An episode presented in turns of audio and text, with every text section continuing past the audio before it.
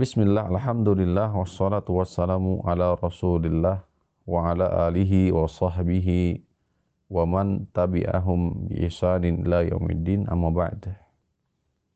Madalilu ishtiratil ilmi minal kitab was sunnah.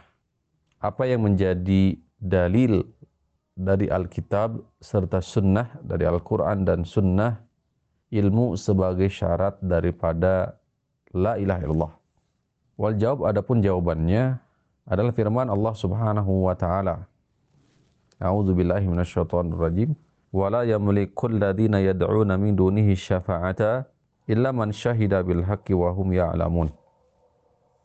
Orang-orang yang menyeru kepada selain Allah, mereka tidak akan mendapatkan syafaat kecuali orang-orang yang bersaksi terhadap al-haq yaitu tauhid la ilaha illallah disertai dengan ilmu.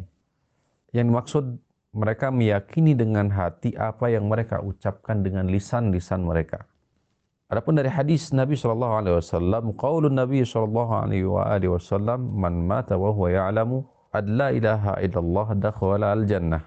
Akhrajahu Muslim min hadis Utsman radhiyallahu taala anhu. Hadis yang sahih dikeluarkan oleh Muslim dari sahabat Utsman bin Affan di mana Nabi sallallahu alaihi wasallam bersabda, barang siapa yang meninggal dan dia mengetahui hakikat daripada la ilaha illallah dakhala al jannah maka dia akan masuk ke dalam surga. Demikian semoga bermanfaat li walakum wa sallallahu ala nabiyina Muhammadin wa ala alihi wa sahbihi wasallam.